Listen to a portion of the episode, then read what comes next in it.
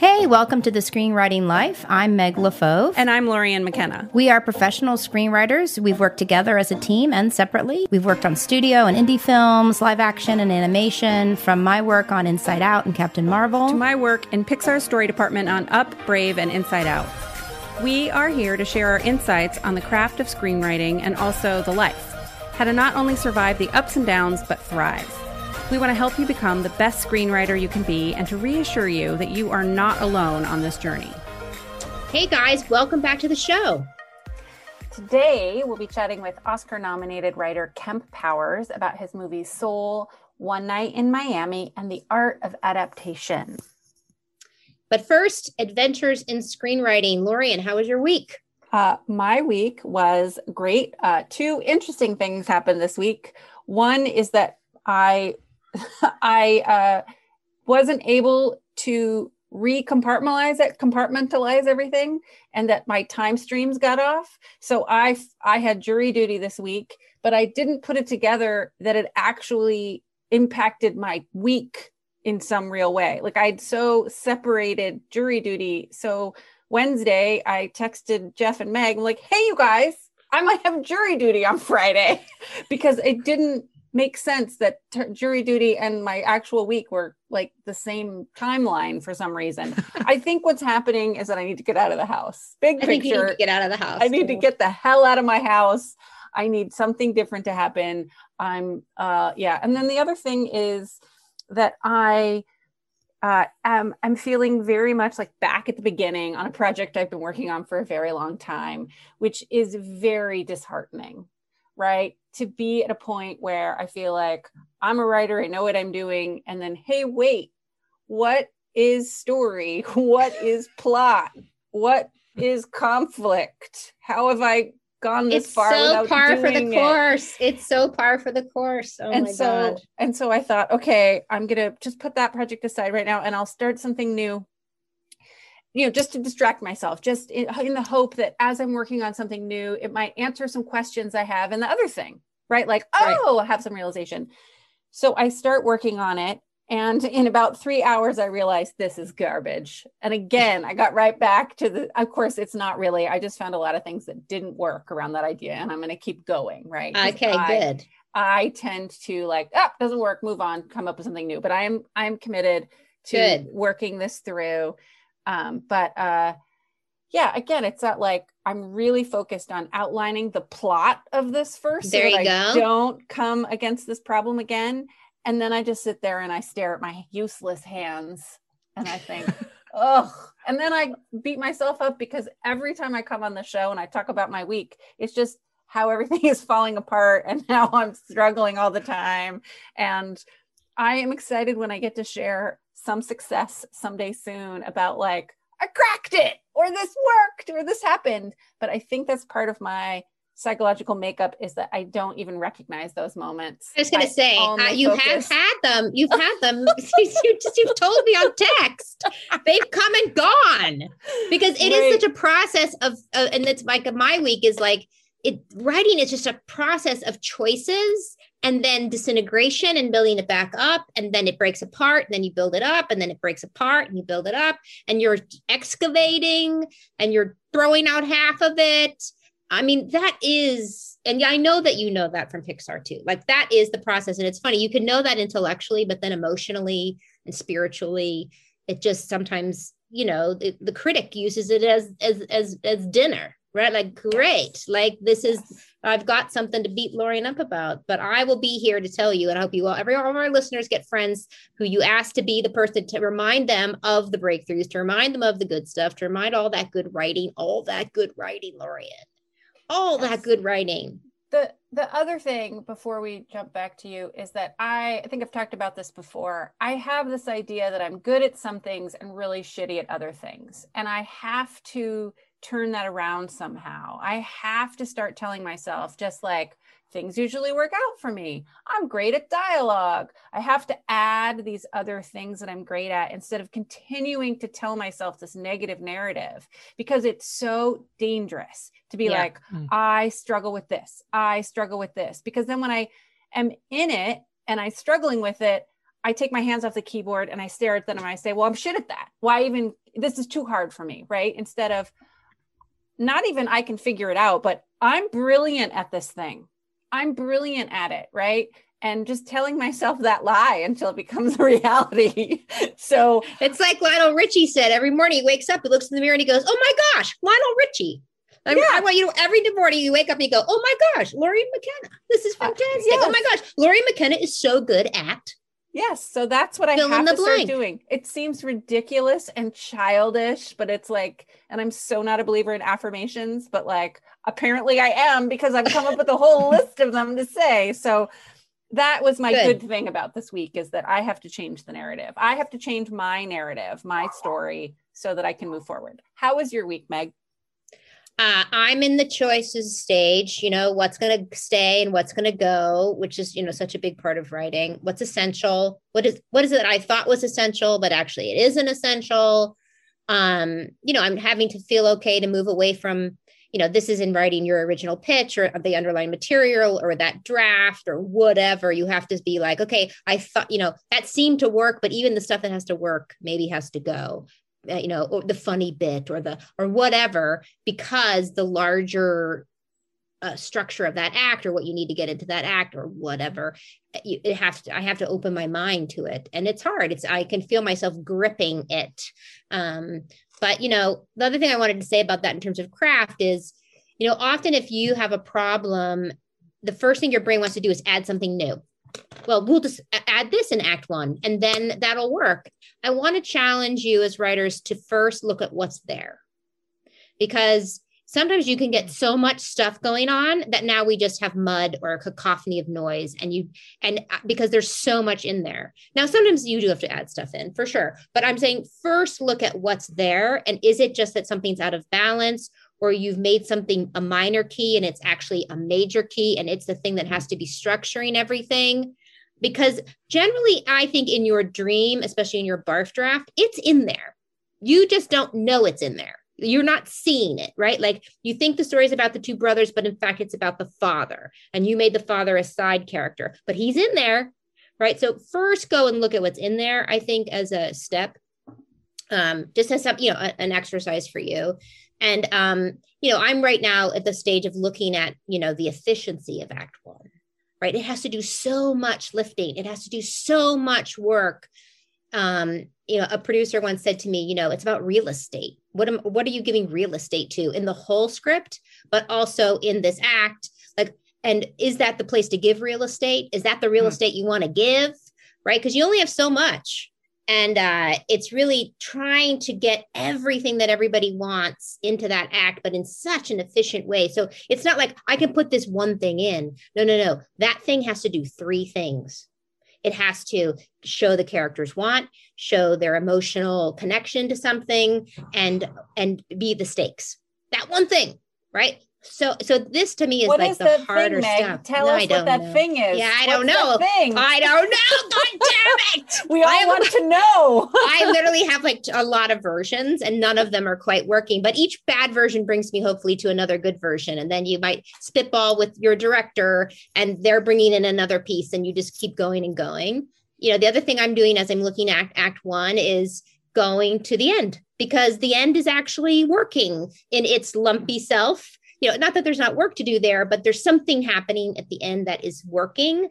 So that means act one has to get me that end, if that makes sense. So I'm looking, I'm kind of working backwards now to say, well, if I want that end, what are the poles of this and how do I make that work? So, and the last thing I'll say, because we have a wonderful guest and we need to get to him, is um, really understanding that when you have an act one that's full of so much stuff, that the thing that gives all that stuff, or what I sometimes call incident, what gives it context and gives it clarity, is your main character's want.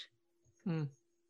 Meaning, if you've made it super clear what this main character wants and you've attached me to it, then everything else coming at them in act one and for the rest of the script is in block, is in challenge to that. Hmm.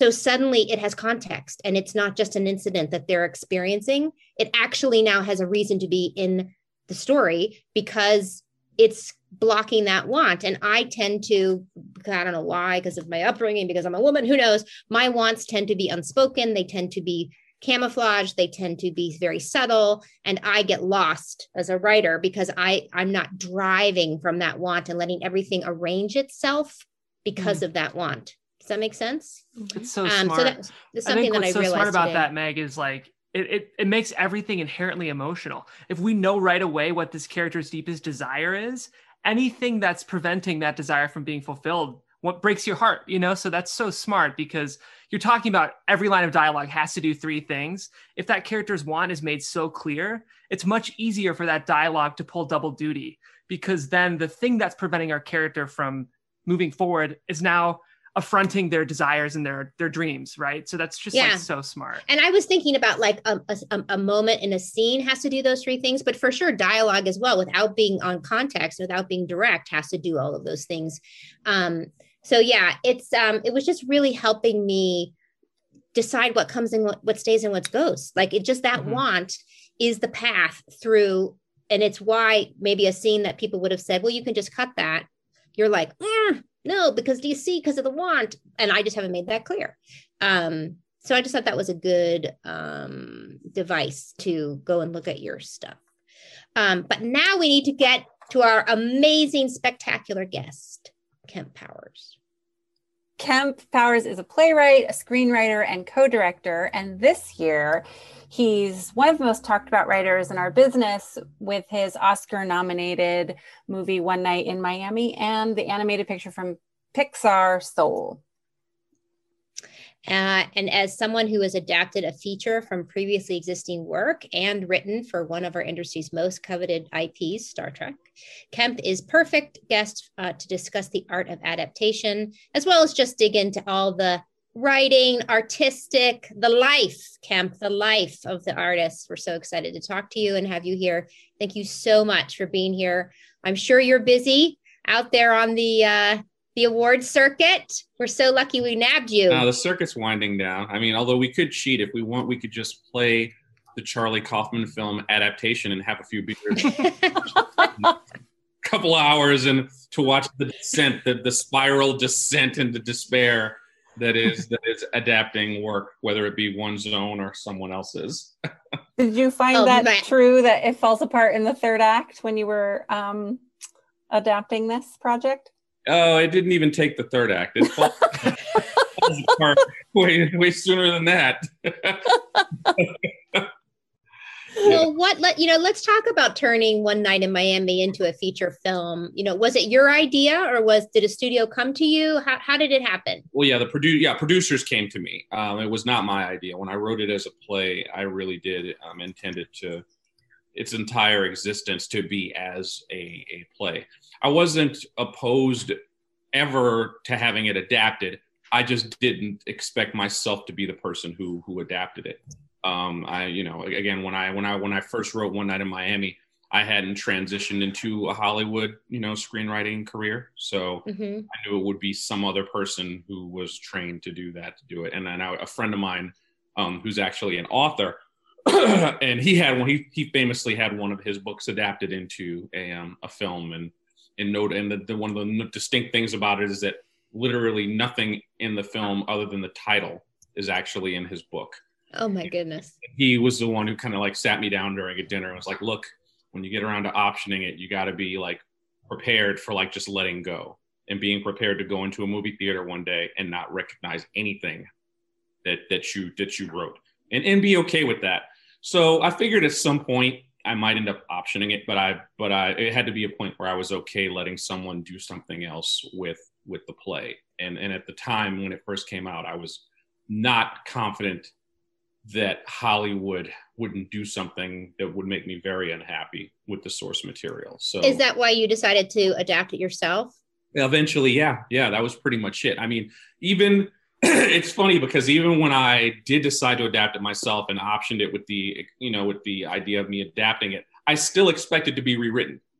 Yeah. So mm-hmm. my my goal was that my script would at least be a proof of concept so that whatever screenwriter came along after me and rewrote me, which is what I expected to happen once a director was attached, that at least that person would maybe kind of stick to the rough model of what I laid out. Because it's always easier to have a template, you know, and kind of stick within that template than it is to start from scratch. So that was kind of like my biggest hope, was like, okay, maybe the guy or the woman who comes down and rewrites me is going to at least stick to this model that I'm setting up, showing that it can still work, largely confined to a to a single area.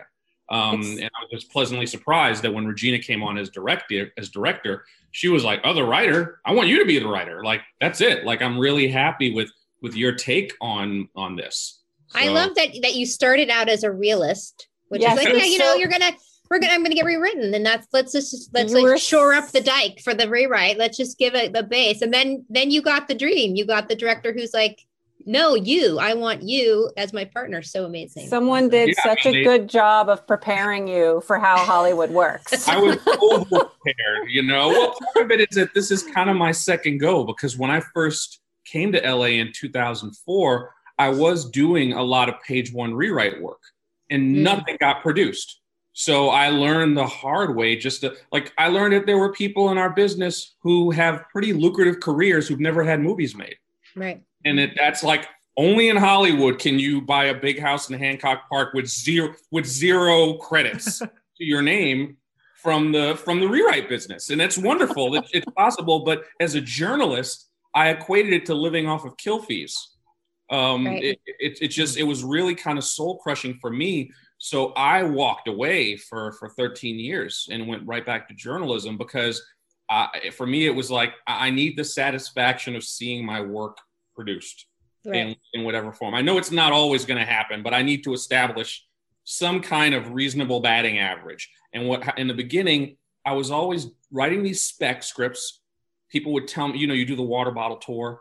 They tell right. you how much they love your spec. They've never seen anything like it, and they'll never produce it. And then they they dust off that script that's been in turnaround God knows how long. You get all this enthusiasm, like, I'm going to be the one who gets this actually made. And then a year or two years later, it goes right back in that drawer. And and so the realism just came from my experiences in the early aughts, the experiences, honestly, that made me kind of walk away from the whole thing. Did you go to playwriting at that point? Not immediately. I mean, in jur- I was I, I went right back to my normal journalism career, and playwriting kind of happened organically. Um, I, I joined up with a, a very tiny theater company here in L A. I mean, I'm from New York originally, so theater's always been in the background. But it was the fact that um, I was joined up as a writer doing a lot of storytelling, and they would do these twenty-four hour play festivals. Mm. They give you a prompt. I come in at night.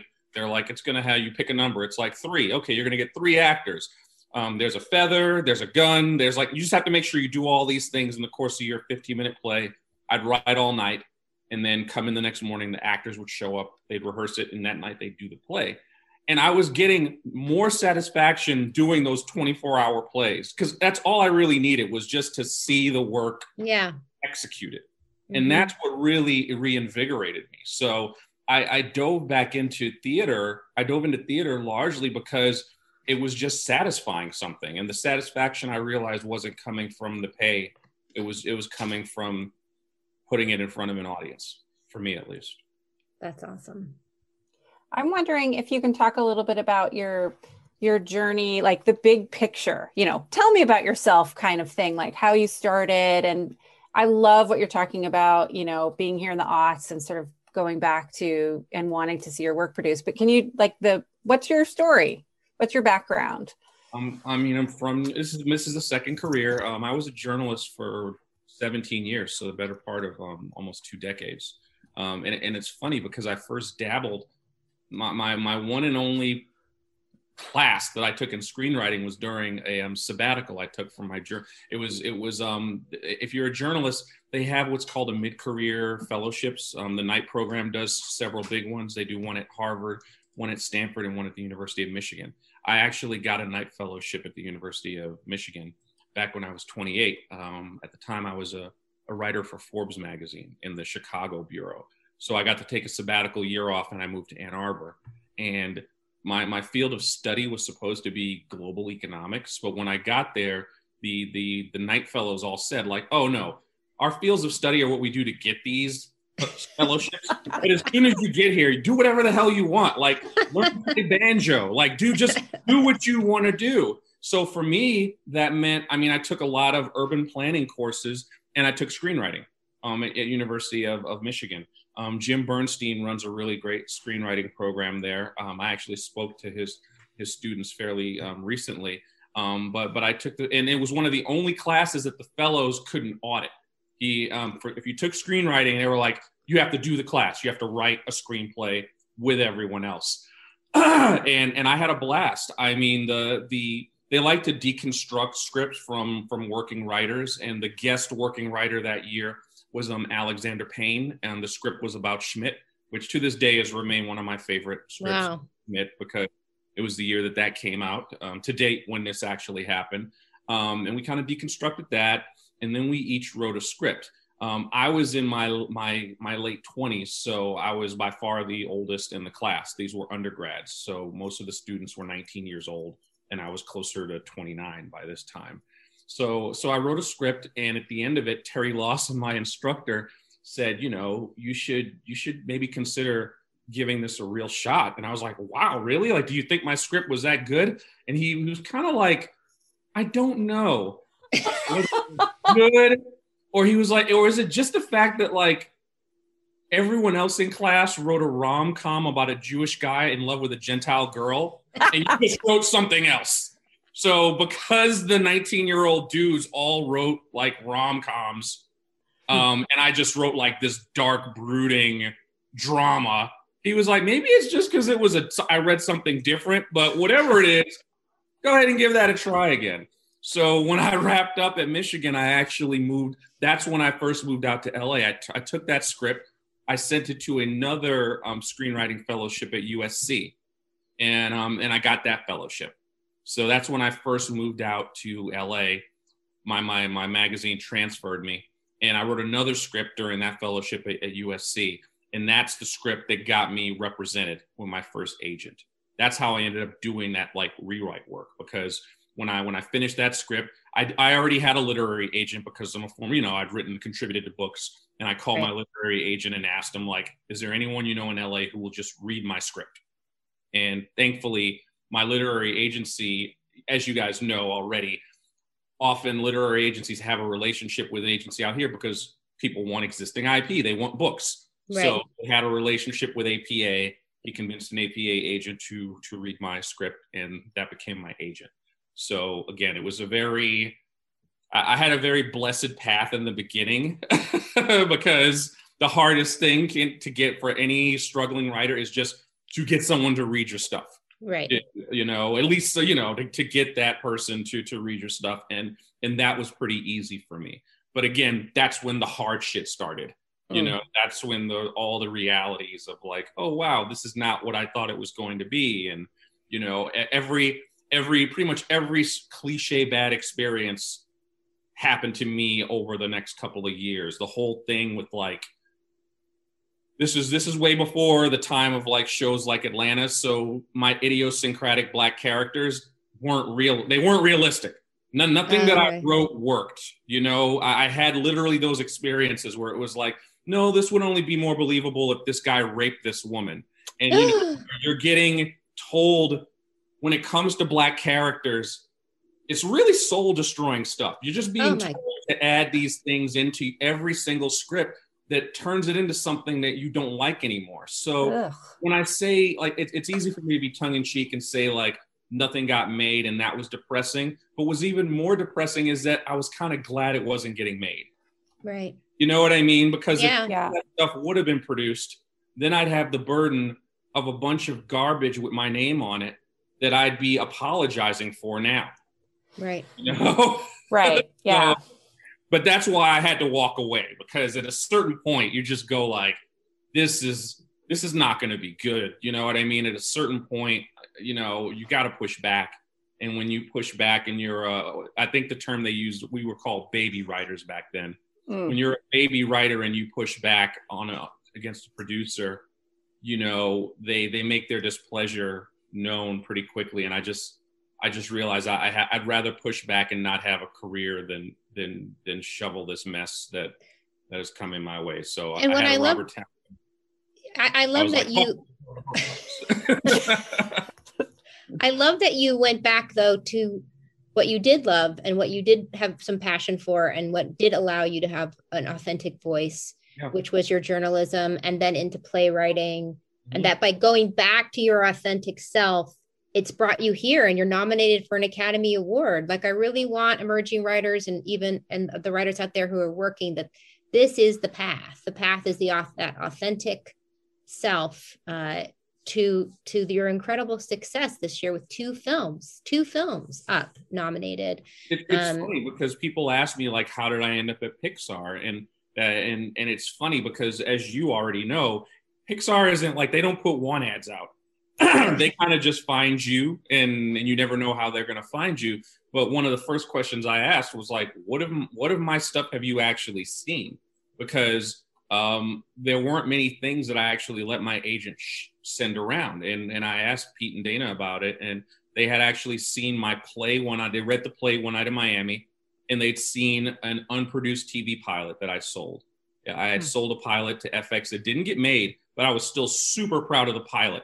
So it wasn't about like having credits on this or that big show. Right. It was just the pieces of work that really spoke in my strong, authentic voice, and, and getting a taste of that, that those were the things that always seemed to move me forward.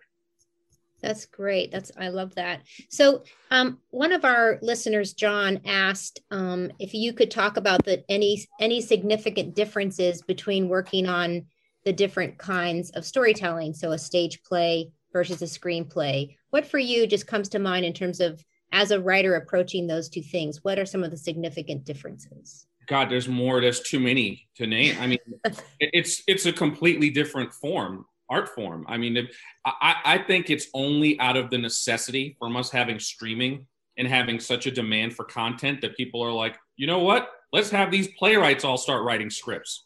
Because honestly, for me at least, it was like going back to square one. Mm-hmm. Um, having a, a successful hit play in a writer's room, you have to learn a whole new set of skills, like like a, literally a whole new set of skills. I remember the first writer's room that I was in, and you know, someone went up to the whiteboard and you know drew the lines for the five act structure, and I was like, "What the fuck is that?" You know, like no one tells you. And, and I'm not the only one. Like, all these playwrights are kind of being hand. I mean, that's why often the staff writer in a writer's room, in many cases, historically has been the assistant, you know, um, right. like a writer's assistant who's at least been in the room.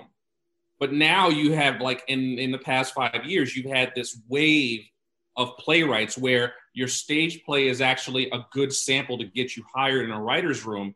But it's up to the individual writer to then go and learn how to write for that medium. And it is a, I mean, it was a, it was quite a learning curve. I, I mean, it was, it was, you have to go back and start from square one. And I'd argue you honestly should go back and start from square one writing for features as well, which is a totally different art form. In a weird way, it's almost square one, thirty minute comedy versus one hour drama. I mean, they're, they're all completely different beasts. And on a basic craft level, you have to learn a completely different set of skills. At no point when I'm writing a play am I writing towards a commercial break, you know? Right. which, is, which is just like a basic element of, of writing for a, for a television show. And then how does that, some, some streaming shows treat it just like it would be a network T V show. Others don't. Uh, others, it's almost like you're writing one hour cinema. It's, it's very... It, you have to know the craft at each of those different levels, in my opinion. And, and that takes kind of like, you got to humble yourself a little bit and be willing to go back and, and go to square one. So yeah, having a, a quote unquote hit play, all that got me was a staff writer job where I had to learn the hard lessons that every other staff writer had, but with the negative reality of me being twenty years older than all the other ones.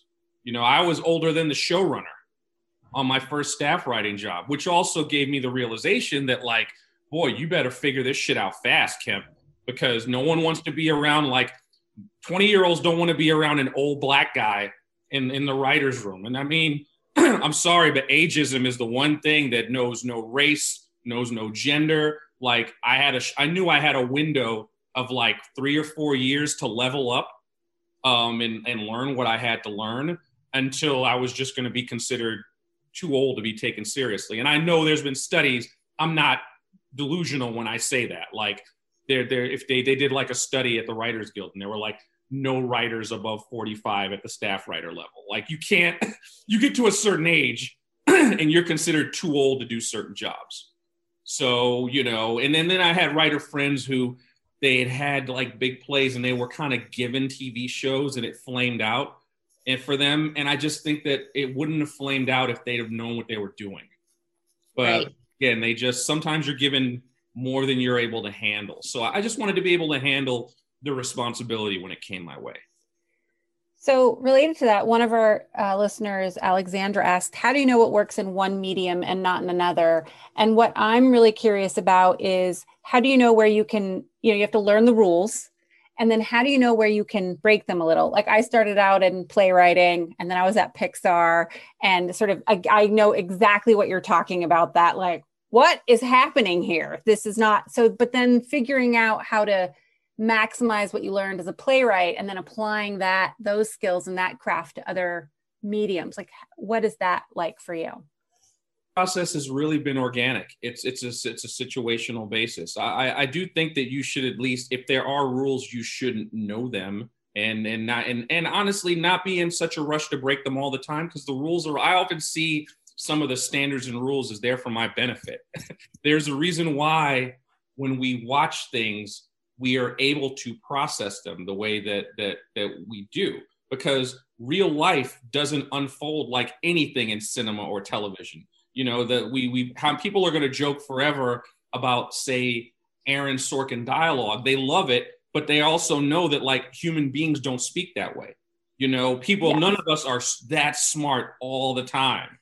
If we can just trade quip, it, it's um. It, there was a film that I watched once um, years ago. It was it was called Juno, where like all these young kids were so witty and quippy, and, and it was like it's, I think it won an Oscar. Great script, but it's like this is this isn't real life. You know what I mean? And it's not about hewing to real life. I mean, those rules, um, having a structure, you know, having. having conflict between characters. All these things are set up to actually allow your audience to enjoy and understand it. So I, I, I think people, when they hear rules, they see rules as a negative thing. But I actually see rules as, in many cases, guard where guardrails or training wheels, you know, to kind of help us right. not drive off a cliff, which right. is, you know, imagine if, oh, you know what, fuck it. I'll write a ninety page first act. Technically, that's breaking a rule, but who the hell wants to stay in the first act for ninety pages? You know, like, you see how absurd that sounds? Right. And that's what I think of. Like, so I don't see rules as like, oh man, the rules, the rules don't let me have any fun. I see the rules as like, oh God, I've got a little bit of guidance.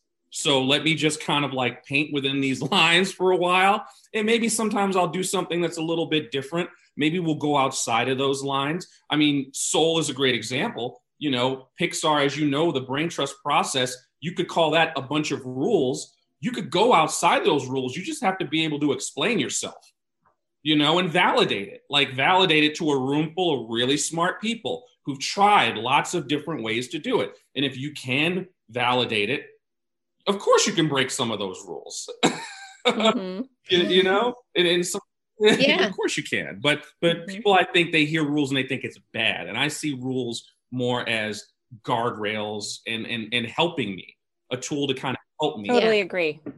Totally. I yes. love that. one hundred percent agree. So um, Jason Reed asked, and I also am curious, when you're translating your play to the screen, um, you know, what was what were the, what was the challenge in that? You know, I, I understand plays are are dialogue driven. A film is visually driven. You know, plays tend to be. Uh, in my understanding, you two playwrights can tell me if I'm wrong, uh, telling you the story through dialogue, whereas in film, it's really about behavior. And so how, what was that like for you? And, and, and how did you find that balance? Yeah, it was, it was hard. Um, one thing that helped was that there was lots of stuff in cinema that achieved the type of stuff that I wanted to achieve. The bad thing is most of it was before nineteen sixty, it was like twelve Angry Men. There is actually a great history of incredibly talky, powerful, dramatic works in confined spaces, because back in the day, you often only had a couple of rooms in which to tell your story anyway. So um, it's a part of cinema history that I think has, and there's a history in cinema where there was a period of time when plays were often the source material for a lot of films before it became books and novels and other things. And, and I just kind of look back to a lot of those pieces of work. Um, and and and particularly when the source material was a play or it was or, or something like that. I mean, I realized that I, I wanted to have the film and the play be the same thematically, but I had to be willing to really change a lot of the story, which is what I did. I, I the, the story changes quite a bit, and the very thing that made the play special, which is this idea that you are getting to be a fly on the wall for a private conversation. I mean, that's a big part of it. I wanted to recreate that. The way the play is structured, though, the play is real time. The play begins when the four men walk into the room, and it ends eighty-five minutes later when they leave the room. So the differences between the play and the film are pretty drastic. I, I mean, I don't think I get to a single even paraphrase word from the play in the movie until about forty-five minutes in. You know, so so I had to really, because I was also trying to restructure it so that it made sense from a cinematic standpoint. I mean, you these guys are coming into the room. I wanted to show the wound, set up the wound that each of the men carried with them in. You know, I mean, there, again, there's conflict. There's all these things that you don't have to do in theater that I think you have to do with a film to set it up and make it more understandable. So, uh, you know, part of it is the, the rules thing where it's like, uh, I, I, yeah, technically I could probably get away with doing that, but I want people to actually understand this and, and, and understand the stakes for each of these men. And in some of these cases, the stakes are all up here. You know, there, right. There's psychological stakes. The person that it's the most physically dangerous for uh, is Malcolm. You know, he is the person who's in physical danger, and Cassius. You know, although Cassius doesn't seem to care about it, they're, you know, they're the ones with the physical stakes. For Jim and Sam, it's very psychological. Um, so, so, you know, and, and I wasn't really, um, I really credit journalism with making me not precious about my own words. So for me, um, I treat, I treat my play like I would any other piece of source material. And with a piece of source material, it's not about recreating everything in that book, in that play, in that bio. It's finding something in that that excites you. So I actually kind of looked at my own play and said, what excites me the most about this? That's what I want to make a film out of. Not, I mean, it's not about recreating the, the entire play. No, I want to choose the thing that's most exciting about it. And that's what I want to make a film of. That's awesome. That's a really such great advice to emerging writers, to any writer. It's great advice to, for me to be reminded of, honestly, as I work off of source material too, in terms of you do have to let it go and let it be a, a new thing, just to be, let it be an, its own new thing. Yeah. I mean, I'm actually, I can't say specifically what it is, but I'm, the project I'm currently writing is, an, it's based on a biography of a famous American, and it won the Pulitzer. And it's one of those extensive biographies, and and it's so interesting. Like, I think in getting the job, they just gave me the book and asked for my take. Mm-hmm. And as opposed to thinking like, oh, how am I going to do this cradle to the grave for this this historical figure, I locked in on like one part of this person's life. I was like, I want to do a film about this five-year window, because the transformation this person goes through during this point in their lives speaks to me, speaks to everything they're going to do over the next twenty years and everything that happened before. And, and, and they got it. So that that's actually the version of the, now we'll see if it works, of course, but, but I'm really excited about pulling that out of this, you know, really extensive book. I think I that's think really that's important a, to just go ahead, Lauren. It's such a great way to look at it. What excites me about anything, right? That yeah. You want to dig into that. I think that's such a great, great way to find your take on anything, your own mm-hmm. projects or I P. So thank you for that. Yeah, because we're the audience, right? I mean, I'm assuming anyone who wants to do this for a like, like anyone who doesn't love cinema should not be writing movies. and just, like, you know what I mean? Like, anyone who doesn't love theater should not never be writing a play. So I always see us as the actual audience.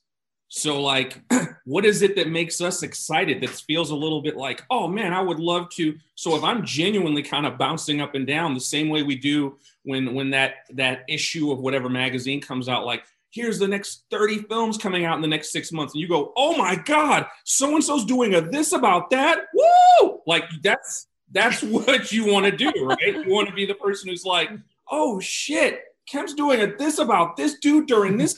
Oh, like, that's I'm always looking for the oh moment. We'll have to figure out how to write that down in a quote so that we can all looking for the yeah. whoa. But you know what I mean, right? When you yes, yeah. I off, do you kind of freak out a little bit, and you go like, "Oh man, that's going to be so," because you know what that could potentially mean, um, and, and and that really excites you. Yeah, I think that I, I just have, you know, uh, there's a lot of writers who are work, who get like open writing assignments. You're sort of in that middle place, and you have generals, you get open writing assignments, and it's so hard to say no to things when they come your way. But mm-hmm. if you don't find that, ah! like, it's not for you, right? I and agree. That's so hard. And I think it's so, so important to keep that in mind. Like, if you don't get excited about even just a teeny piece of it that you can pull out and dig into, you you have to find a way to pass. I agree. And and that's the, you know, it's uh I've told I've I've given that same advice to other people, and it's amazing how they they just don't do it, because and I and it's a combination of, look, I, everyone has different managers and agents, and you know, they they get a percentage of what we earn. And the, let's just talk brass tacks. The reality is those open assignments often, it's real money, it's guaranteed money, and it's a hell of a lot more than the projects that we develop on our own, our, right. our passion projects. So, uh, you know, I, I don't want to be cavalier. I understand that people have mortgages and, you know, and college educations to pay for, but you're absolutely right, though. I, I think that at the very least, you need to block out some of your time for your pie-in-the-sky passion projects. You know, that thing where it's like, oh man, and, and I've I've got a couple myself where it's just like, there's a couple of articles that, you know, like a, an, an actor I know got the rights to this article, and in our spare time we're kind of like noodling around trying to figure it out. We're not on anyone's timetable, you know, we haven't tried to sell it to anyone yet, but it's like you you have to cre- you have to keep time for those things, because you can't forget what is it that got you here. You know, and it's and and it's just like, when you, at a certain point, you, you can easily, when you get good at doing this, end up in this situation where you're making high price widgets. You you know, mm-hmm. that, that can be your life too. And it's the while the money is good, you, you want to do awesome stuff and, and stuff that that you know, and you never know what little thing you do turns into a big thing. You know, people. Yeah, you never know. One Night in Miami was an indie. I remember the, the hardest challenges of that script were actually in production, when we found out there were scenes that we couldn't afford to shoot, mm. you know, and there were, because it was totally indie. We we were bought by Amazon, but it was like, hey, Kemp, this scene, we just like, we can't afford the car. We can't afford this. So is there any way to have this happen in these other scenes? And I'm like, I'll make it work. I'll figure it out. I'll figure out how to get this point in the, in, across in this scene or in that scene. But those were the hard parts. And that was just, we just didn't have the money. So that film that we didn't even know if anyone would ever see it, to end up being seen by, like, to be honest, it feels like as many people saw One Night in Miami as saw Soul, because Amazon is everywhere and people like all over the world saw it. You never know where your little passion project idea, how much it can blossom on its own. It, it's really, and you'll never have that satisfaction of it if you don't try. That's right. That's right. I love it. I love it. Now, Jeff, you had a question. Well, yeah, I mean, it actually kind of relates to passion projects. Um, it's kind of a two-parter. The first thing I want to acknowledge is that you mentioned the the movie One Night in Miami. The stakes are really about what's happening in the characters' belief systems and their passions and their wants and their their philosophies around the power that they're holding. And I think what's so interesting is it's really a movie about ideas. Like, I feel like the movie and the play are really driven by ideas almost more than they're driven by story. I hope I'm articulating that well. But the thing that's so interesting about that is, one, I'd love to hear you speak on that and whether or not you agree with me. And two, I think it pr- provides a lot of hope to young filmmakers who want to write their own one location, idea driven drama um, that they could maybe shoot themselves.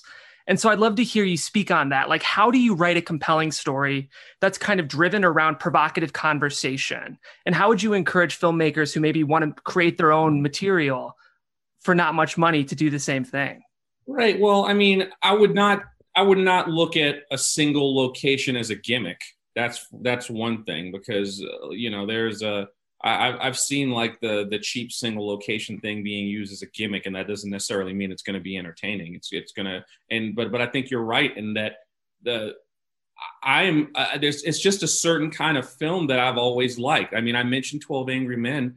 Um, another film I'll mention is The Big Chill.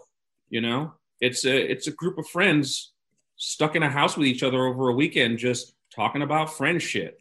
You know, it does have a central story, but I guess you could call that a, a film of uh, of ideas. I, I just love, I love stories that get to our humanity, and and and I've found, again, from my first go around in Hollywood, I found that there were few, if any, opportunities to tell those types of stories, which I'd seen with Black characters. You know, mm-hmm. And this go around, I feel incredibly lucky in that I got to tell. do it twice in the same year. Um, because yes, while Soul isn't a Black film, it's definitely through the prism of a Black man's experiences. And, and, and a story like that, I don't think would have been possible to tell even five years ago. Um, we, we have to like acknowledge that there's a, there's a desire when it comes to Black characters for there to be, for us to be up here. You know what I mean? Like being incredibly expressive. Stakes are only by action. Stakes can only be someone's about to kick the door down, someone's about to to unload a bullet into you, or something. Like it, it there's, you know, there's never internal emotional stakes. I mean, at least again in the experience, in my experiences watching Black characters in in films. So I I, I really do believe that there's a there's still a story in the film. You know, Malcolm is is at the end of his rope. You know, he's kind of like putting all his eggs in this basket, you know, th- to convince this friend of his to go along with him. And if he does, the, the thesis is that, like, if he can do that, then he can save his own life. We all know based on reality that they'd have a split and Malcolm ends up dead. Um, but the the point of the film is that he still wins anyway because he passes, he passes the torch of responsibility. You know, the play action plays much more like a tragedy because the play ends on a very different moment with Malcolm. And one of the challenges of this was we wanted to end on a, we wanted to have this be a film about hope and end on a note of hope. And it's really challenging to do that when Malcolm inspires Sam in the film to make the song, but then we know Sam gets killed too. Mm-hmm. In fact, Sam gets killed first before the song comes out. So how do you end on that note of hope when it's like the guys who are inspiring each other are all getting knocked off? And it's just the, you know, I focused on the the youth of it all and the, and the, and the song itself, you know, the words to the song and really passing the torch on to the audience members, you know, so yeah. that we could still end on this note of hope, even in this story that we know is so filled with death and not focus on any of the death. You know, not show any of these guys actually get, because that's an option. You know, there's a version where you tell the story and you have the montage and you see Malcolm at the podium getting shot, you know, and another part of the montage is Sam, you know, at the motel room and the police running out and him, you know, be, you know, his body splayed out in a hotel room. That's an exciting montage that you can easily like, oh, wow, I want to. And instead, what is the montage? It's Jim Brown doing a press conference saying, I quit the N F L. You know, like we, I, we, I chose very, very different things for that montage that don't focus on on some of the sexier things because ultimately it's about the humanity. I know that's a rambling answer that I don't know. No, it's an amazing answer. I was literally taking notes. I'm not even yeah. kidding. It's yeah. an amazing answer. I'm it sitting here so riveted. Smart. Like, can you just keep talking forever and I'll just listen? Like this is such so, a so smart. Masterclass. Yeah, yeah. So such, such smart, smart writing and approach and storytelling. Um, I do want to make sure we get to some of our other questions because um, you know, our, we had so many questions come in for you, Kemp. You just have so many fans. Um, this is from Peter, and he says, I really loved both Soul and One Night in Miami. As a screenwriter of color, it's so important to get these authentic stories on the big screen. It seems Hollywood is beginning to really open up to make more stories from people of color. I hope so. What advice do you have for screenwriters of color to break in and how to deal with racism in the industry? And I know that's a very large question, um, but let's just hear kind of your first thoughts about that. Well, I mean, it's it's a good question. It, it, it's funny because a lot of people ask me about when, when with One Night in Miami, who did I think was right, Malcolm or Sam? And my answer is, um, Not you're not you're both of them and neither of them. It's situational, and the reality of it is that this argument that they're having um, is a debate that goes on in my psyche, like on a daily basis. It's mm-hmm. it's it's me talking to myself when I'm making decisions about how much am I going to be willing to compromise in this situation, which hills am I going to be willing to die on, and and this isn't just me as a black man. It's something that, and if you're Asian, if you're a woman, there's always going to be situations where, you know, you could take a stand on this situation, but we cannot die on every hill. Right. And you, and it's up to you to decide what hills um, you are willing to die on. I, I'm a firm believer that in order to get where we're going as a community, it takes, sometimes we got to be like Sam Cooke about it. We got to work within the system and bring about change that might be a little bit more subtle, but over the long term is going to have a bigger impact. Then other times we have to burn the shit down. You know, it's so egregious that we got to be like Malcolm X about it and just be like, fuck this place, fuck all of you, I'm out the door, bye. Wow. Like, but it really, and I've and I've done both. You know, I, I've, I've, I'm fully willing to admit that I've been that guy who's done both of those things. But it's about, um, you know, which hills are you willing to die on? Because you can't die on every hill. You know, at the end of the day, I am an artist, and I want to be free to be an artist. I don't want to have to always just be focusing on like the race of and, and racial issues with everything that I'm working on. I want to have the freedom to tell stories like the stories that I love um, so much. And I, I think a lot about Jackie Robinson because it, I didn't realize I was the first Black co-director at Pixar. I didn't realize I was the first credited screenplay writer at Black. I didn't know any of that shit, you know, until someone told me. And I thought about it because, you know, being first sucks for any number of reasons. But one of the things about Jackie Robinson that I always thought was fascinating was that Jackie Robinson was not the best player in the Negro Leagues, you know, when he was called up to play for the Brooklyn Dodgers. You know, Satchel Paige, any number of other players were better than Jackie Robinson. Jackie Robinson was the right player. And what I mean by the right player is he was going to be capable of putting up with a certain amount of bullshit mm-hmm. and not walking away. Because mm-hmm. when you're the first, you often have to swallow some things, you mm-hmm. know, um, you, you gotta like swallow a few things so that you can move the needle forward, not just for yourself, but for the people who come after you. You have to, you have to um, be, make, be a good example, mm-hmm. be a good example so that you're not, you and your entire group is not seen as problematic, so that people want to bring more people who look like you in after you're you're gone. And and that was really what Jackie Robinson was. He was, Branch Rickey knew that when he was called the N-word, he wasn't going to wrap a baseball bat around every racist head in, in the stadium, though he would have been within his rights to do so. How would that have moved? You see what I'm saying? How would it... Yeah.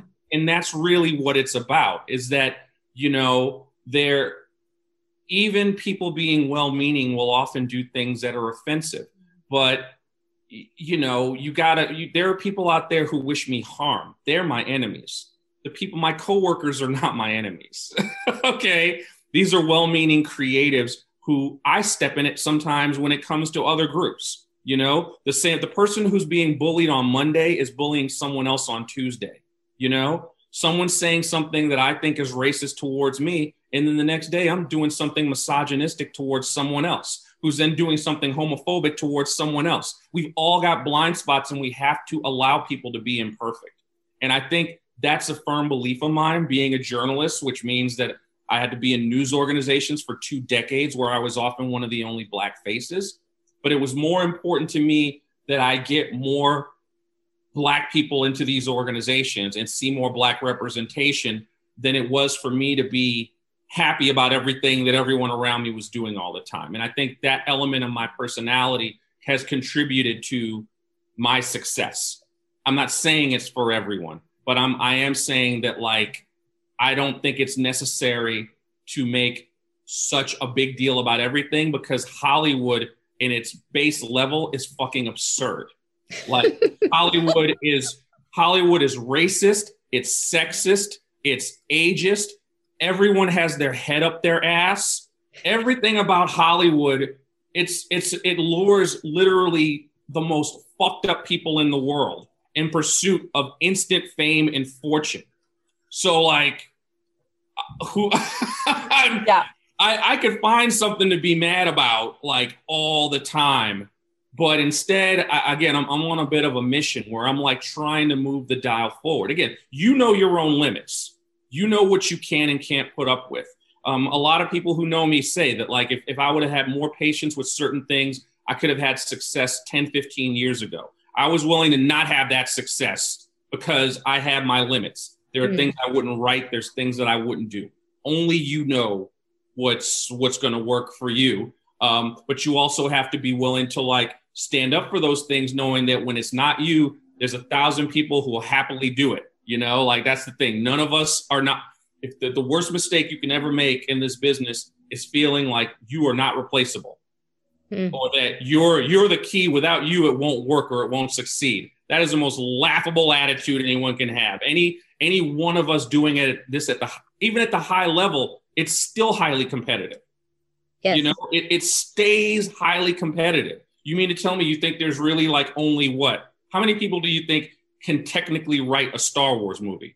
You see what I mean? Like, yeah. Easily ninety percent of the Writers Guild could write one of those films. So it's always going to be a competitive where when you're gone, be comfortable with the fact that no one's going to miss you. We'll miss you. Kemp, you can't go. I'm sorry. No, I'm no, sorry, because we will miss you. Don't go anywhere, Kemp. I told you, like, I don't even have a long shelf life. I told, I've told my agents, everyone, I'm like, I'm probably got another ten years tops of, of doing this shit in me. Like, I, I honestly, um, I turned forty-eight this year. I can't see myself at sixty in the rat race anymore. I just can't. I, I wouldn't, I'd rather... I'd rather have a coffee shop or something. I just no, ra- you're going to be a storyteller. You're going to be doing your plays. Or something. I'm sorry. I'm maybe, sorry, but you are. You're too important. You're too talented. I'm sorry. Yeah, I, I won't be doing this. You won't be you seeing can, That's anything. Fine. We're going to still get you, though. We have one more question. I really want to get it in, though, before we ha- we lose you. So, Lorien, you want to read this last question? Yes. Yeah, so this comes from Wendy, and she says, as an Asian-American woman, I'm struggling with finding this voice, and I feel like my stories automatically default to white. Mm. And I-, I think this is a, a really good question, and I would love to hear your thoughts on this. That's interesting. She finds her. So even when she's writing her story, yes. They default to white. Yeah, it and sounds I think, like. Yeah, my interpretation of that is she's so inundated with uh, story white. Ta- white storytelling wow. or about white people that is she unconsciously not, at, you know, and sometimes, and this goes for any writer of any race of any, that you sometimes, you know, stay back from the, what we call the lava, the more vulnerable stuff, the fire, and maybe there's um, identity in there. Um, how, how do you, how do you work through that? How do you make sure you're being authentic to your, to your voice? See, that's interesting. I, I guess I've been kind of lucky in that Black stories have always been a big part of my life. Mm. You, you know, like that's even, it's interesting. Like even when we talk about cinema, um, what what I guess would have been called blaxploitation films, like I saw all like those were just movies to me. And then there was like a whole other level of like independent films with blacks. I was talking to someone about this the other day. Um, like required viewing for me when I was a little kid were films like Cornbread Earl and Me, which dealt with police brutality, or The Education mm. of Sonny Carson. It wasn't until I became an adult that I realized no white person had seen these movies. You know, if you watch Cornbread Earl and Me today, you would think that it was written in response to like George Floyd And it's the it's the cinema debut of Lawrence Fishburne. It's Lawrence Fishburne oh at God. twelve years old. Oh, wow. And it's about a star athlete who is running in the rain, like racing home from the store, and the police mistake him for a, um, a suspect who's robbed a store, and they shoot and kill him. They shoot the athlete. And the little kid sees it. And the whole film, it turns into a courtroom drama where the police are intimidating him and his mom to try to say that the athlete robbed the store when he didn't. But the big reveal at the end of the film is the police officer, when he's on the stand, saying, you know what, maybe we made a mistake. Like, it's not even about the cops getting in trouble. It's just right. about the cops admitting that maybe they killed the wrong guy. This film was from nineteen seventy-seven. Okay. Wow. So from where I'm sitting, these stories have been a part of my cinema, my perspective. I've actually seen a lot of it from when I was a little, little kid. It's just none of it's been mainstream. But I grew up in Black neighborhoods. You know, it wouldn't be uncommon for someone to sit me in front of a T V and be like, eyes on the prize, watch that shit. Like, you know, these, all that stuff was kind of required viewing. So that's why I kind of like was taken aback, because I've always, um, you know, had that authentic Black perspective and, and felt like, and oh, I guess that's what it is. I always felt it was authentic and legitimate, yeah. you know, and that, and that's really, really what it is. Like when you, and, and especially in environments where you're the minority, it's not uncommon for everyone to try to delegitimize that perspective. Like I remember the first time that I um, told a classmate, they were like, oh, college, where are you thinking of going? I'm like, oh, I'm thinking of going to this school, Howard. And they were like, Howard? That's not a real school. I never heard of that. It's not a real school. Now, you know, in my community, Howard is like Harvard. You know what I mean? In fact, in terms of like what you get out of going there, in terms of connections and career-wise, I'd say it it benefits Black kids as much as it benefits white kids going to Harvard. But you see, like the, the natural reaction to the population at large is to belittle your shit. Mm-hmm. But again, because I grew up in an environment where it was like, I knew they were full of shit, you know? So it was easy for me to go like, man, fuck you, you know, like whatever. Like, but, but, but it gets into your psyche. I mean, the, the, yeah. if you're a super smart kid and you happen to be Black and you get into Harvard, and then they did an episode of Blackish about it, for Christ's sake, where he gets into Stanford and Howard. And everyone goes like, well, of course you got to go to Stanford because you're too smart, you know? And that's, that's how, that's our society, man. They always devalue and belittle Black shit, always. And, and, and I don't really have a, a definitive answer for like, you, you got to just let that, that roll off of you. Cause you know, you know, your culture and perspective has value. You have to just know that, that, that, that your culture and your perspective has value. Not to say it's better or less than, but of course it has value.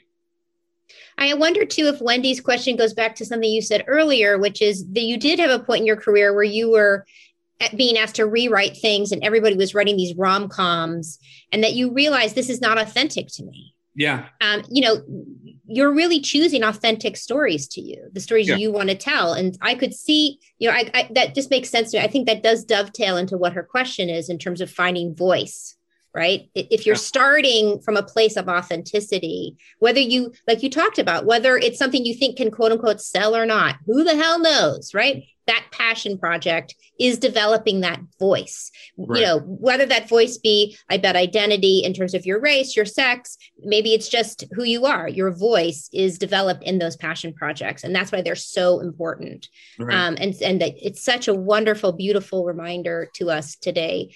Um, everything you've talked about, again, I was taking notes and uh, I just, I, I'm so, so honored that in this incredibly busy time, as you are feted and celebrated for these two amazing films, that you came here to talk to us. Just thank you so much. Such an honor. Of course. Thank you. Anytime. And uh, good luck. Fingers crossed. Yes.